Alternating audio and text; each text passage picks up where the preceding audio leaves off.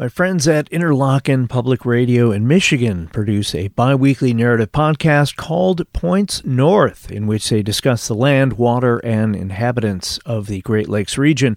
They recently posted a piece with a direct connection to Chicago. Those who appreciate a good Mayor Richard J. Daley story will love it and kindly have allowed me to share it with all of you. Enjoy. The plane touched down on a Tuesday afternoon. Crowds of Chicagoans gathered around, cheering, waving flags. Then the door opened, and there he stood. The Japanese emperor, who was then Crown Prince Akihito, he was 26 years old, so just a young guy. That's journalist Christian Elliott. Decades after Akihito and his wife landed in Chicago, Christian reported on their trip for National Geographic. At the White House, a glittering state dinner with the President and First Lady playing hosts to Prince Akihito of Japan and his Princess Michiko, the heir to the Japanese. It was October 1960. The Prince and Princess were on a whirlwind tour of the U.S., from Honolulu to New York to Washington, D.C. For this occasion, Princess Michiko substitutes for the traditional Japanese kimono, a Western evening dress.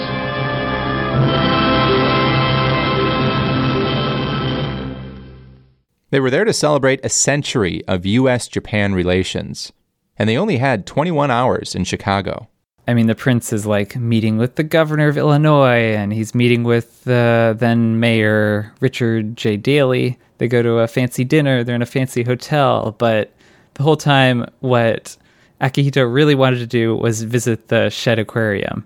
Akihito, like his father before him, was a bit of a fish fanatic and would later become a published scientist on the subject. And he just wanted to see some fish he had never seen before. So Prince Akihito and Chicago Mayor Richard J. Daley took a trip to the aquarium.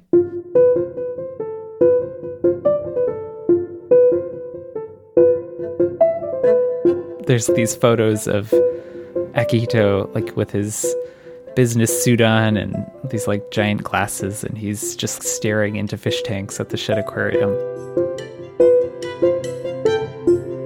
And Daley decided to give him 18 bluegill as like a gift of friendship because they were the Illinois state fish. In some accounts, at least, he scooped the fish out of the aquarium tank at the Shedd himself and gave them to the prince.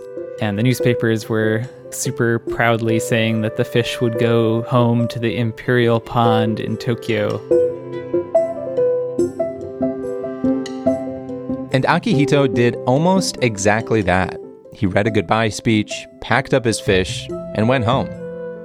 But what happened when he got back would change the underwater world of Japan forever.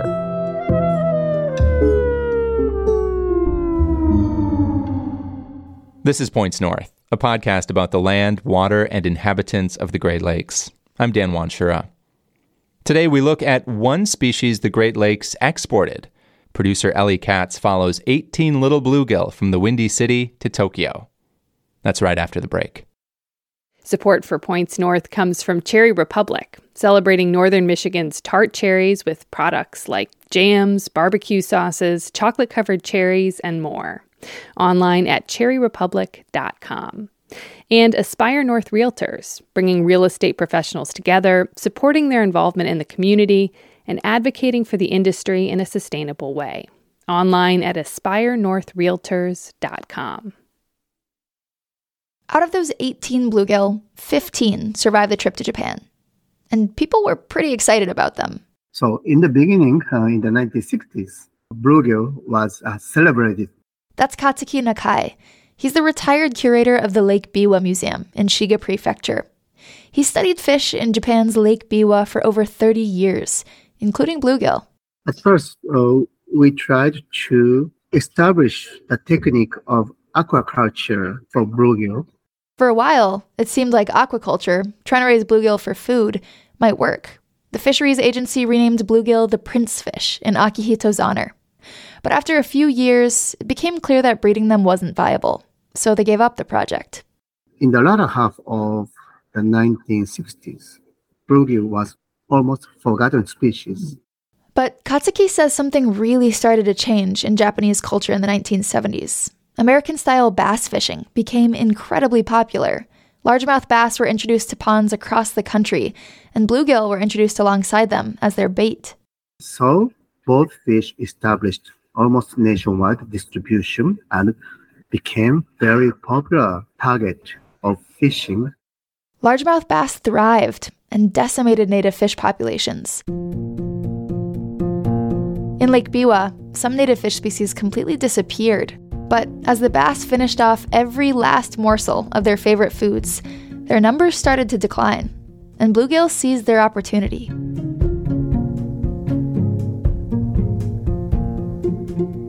With fewer bass to prey on them and with a less picky appetite, bluegill numbers exploded.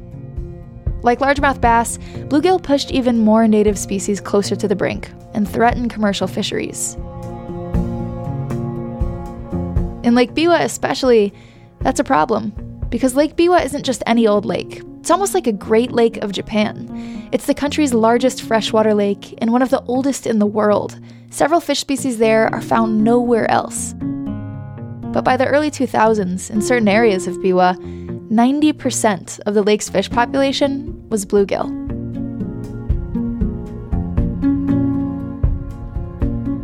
And bluegill aren't the only ones who've moved in. Now, in Lake Biwa, we can find many North American species like bluegill, largemouth bass, red swamp crayfish, and American bullfrog.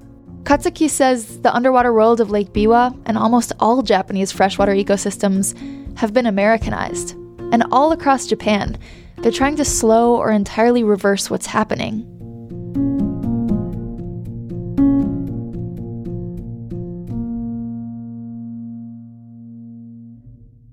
Andrew Kostadovich has seen these efforts firsthand. In Japan, the Ministry of the Environment has this big list. It's like the worst invasive species list. It reminds me of a criminal list, you know, like a wanted list almost. Andrew studies the environmental history of Japan through sport fishing, specifically American sport fish introduced to Japan, like bass and bluegill. He says many of these species are seen as invaders, waging a war on Japanese ecosystems and that people have come up with all sorts of ways to get the message across, ranging from toys in a vending machine. And you get like one of six different invasive species, uh, little miniatures, and it has a red circle with a slash, you know, like the stop sign. To the shores of the lakes themselves. You know, there's particular uh, like trash cans sometimes set up by prefectural governments uh, on the side of lakes that, you know, if you catch a foreign species, you're just supposed to throw it away in this trash can to be disposed of.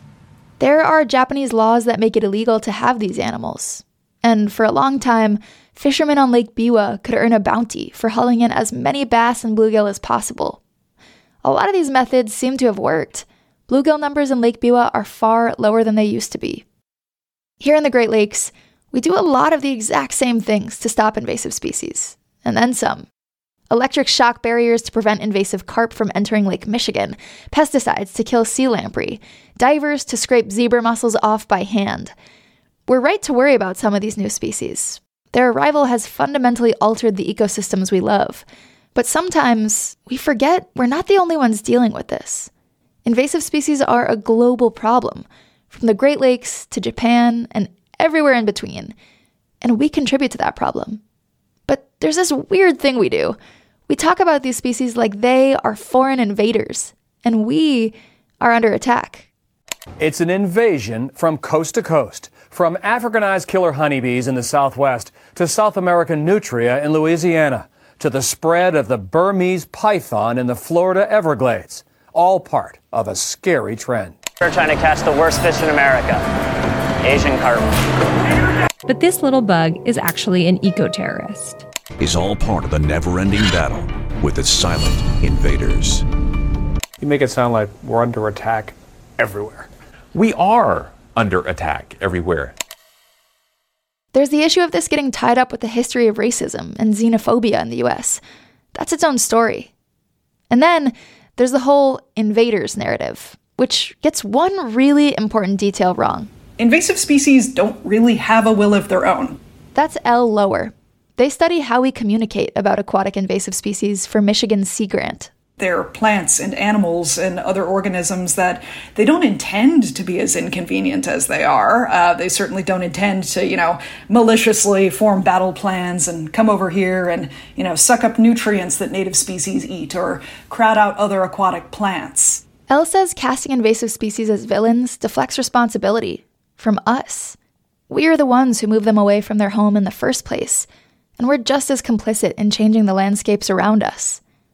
Taking responsibility, though, gets tricky when invasive species hitch a ride around the world on international ships or trendy ornamental plants.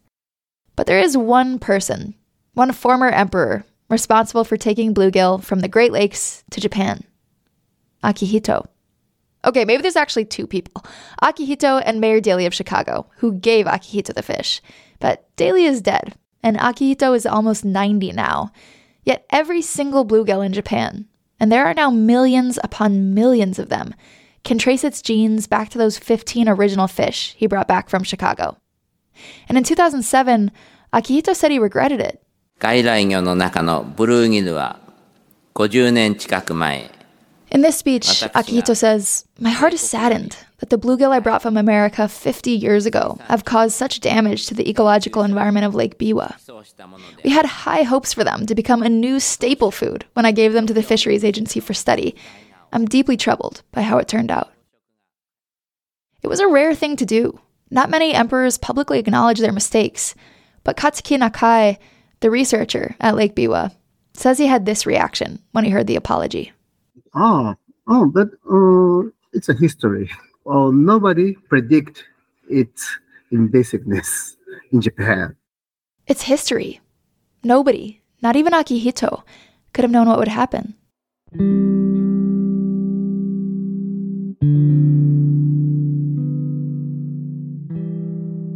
Bluegill symbolize something totally different now in Japan. So different that it's easy to forget what they originally were a gift of friendship, a symbol of a hundred years of diplomacy between the US and Japan that, against all odds, was still going. Even after a bloody war, incarceration camps, and atomic bombs.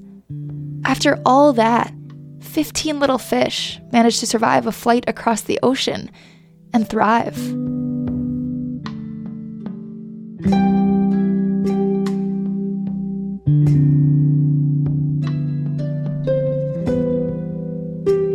That's producer Ellie Katz. Morgan Springer edited this episode. Additional editing from Peter Payette, Michael Livingston, and me, Dan Wanshura.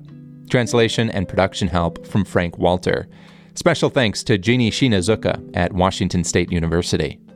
Music and sounds by Night Watcher 98 and Blue Dot Sessions. If you like what you hear on Points North, give us a rating and review wherever you listen to podcasts. And don't forget, this month only, when you give a gift at pointsnorthpodcast.org, an extra $60 is going to be thrown in on top of whatever amount you give. Support the show. Do it right now at pointsnorthpodcast.org and click donate. Points North is a production of Interlochen Public Radio.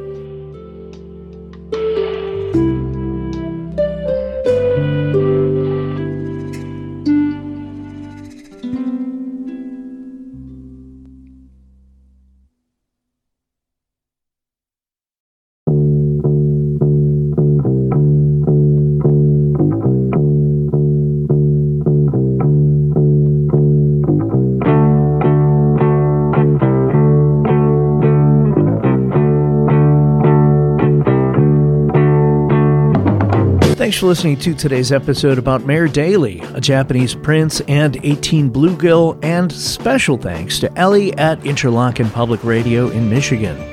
You can find links to all the Points North podcast episodes in the show's notes, or just search for Points North wherever you enjoy podcasts. As always, if you have questions about anything covered today, or have a different topic you think might be a good fit for an episode of the Chicago History Podcast, send me an email at chicagohistorypod at gmail.com. There are links in the show's notes to books, documentaries, and other materials if you'd like to learn more about any of the topics discussed on this podcast. Anything you buy through the links, not just this stuff, may earn the podcast a small commission at no cost to you. Thanks as always to John K. Schneider for creating the Chicago History Podcast logo and the art used on the social media pages. He can be found at Angel Eyes Art JKS on Instagram or via email at angeleyesartjks at gmail.com. If you would, please take a moment to like, subscribe, and kindly review this podcast wherever you listen to podcasts and tell a friend. No, tell two friends. It helps us get the word out and reach new history fans and fans of Chicago. Get out and explore when possible, learn more about whatever city you live in, and stay safe.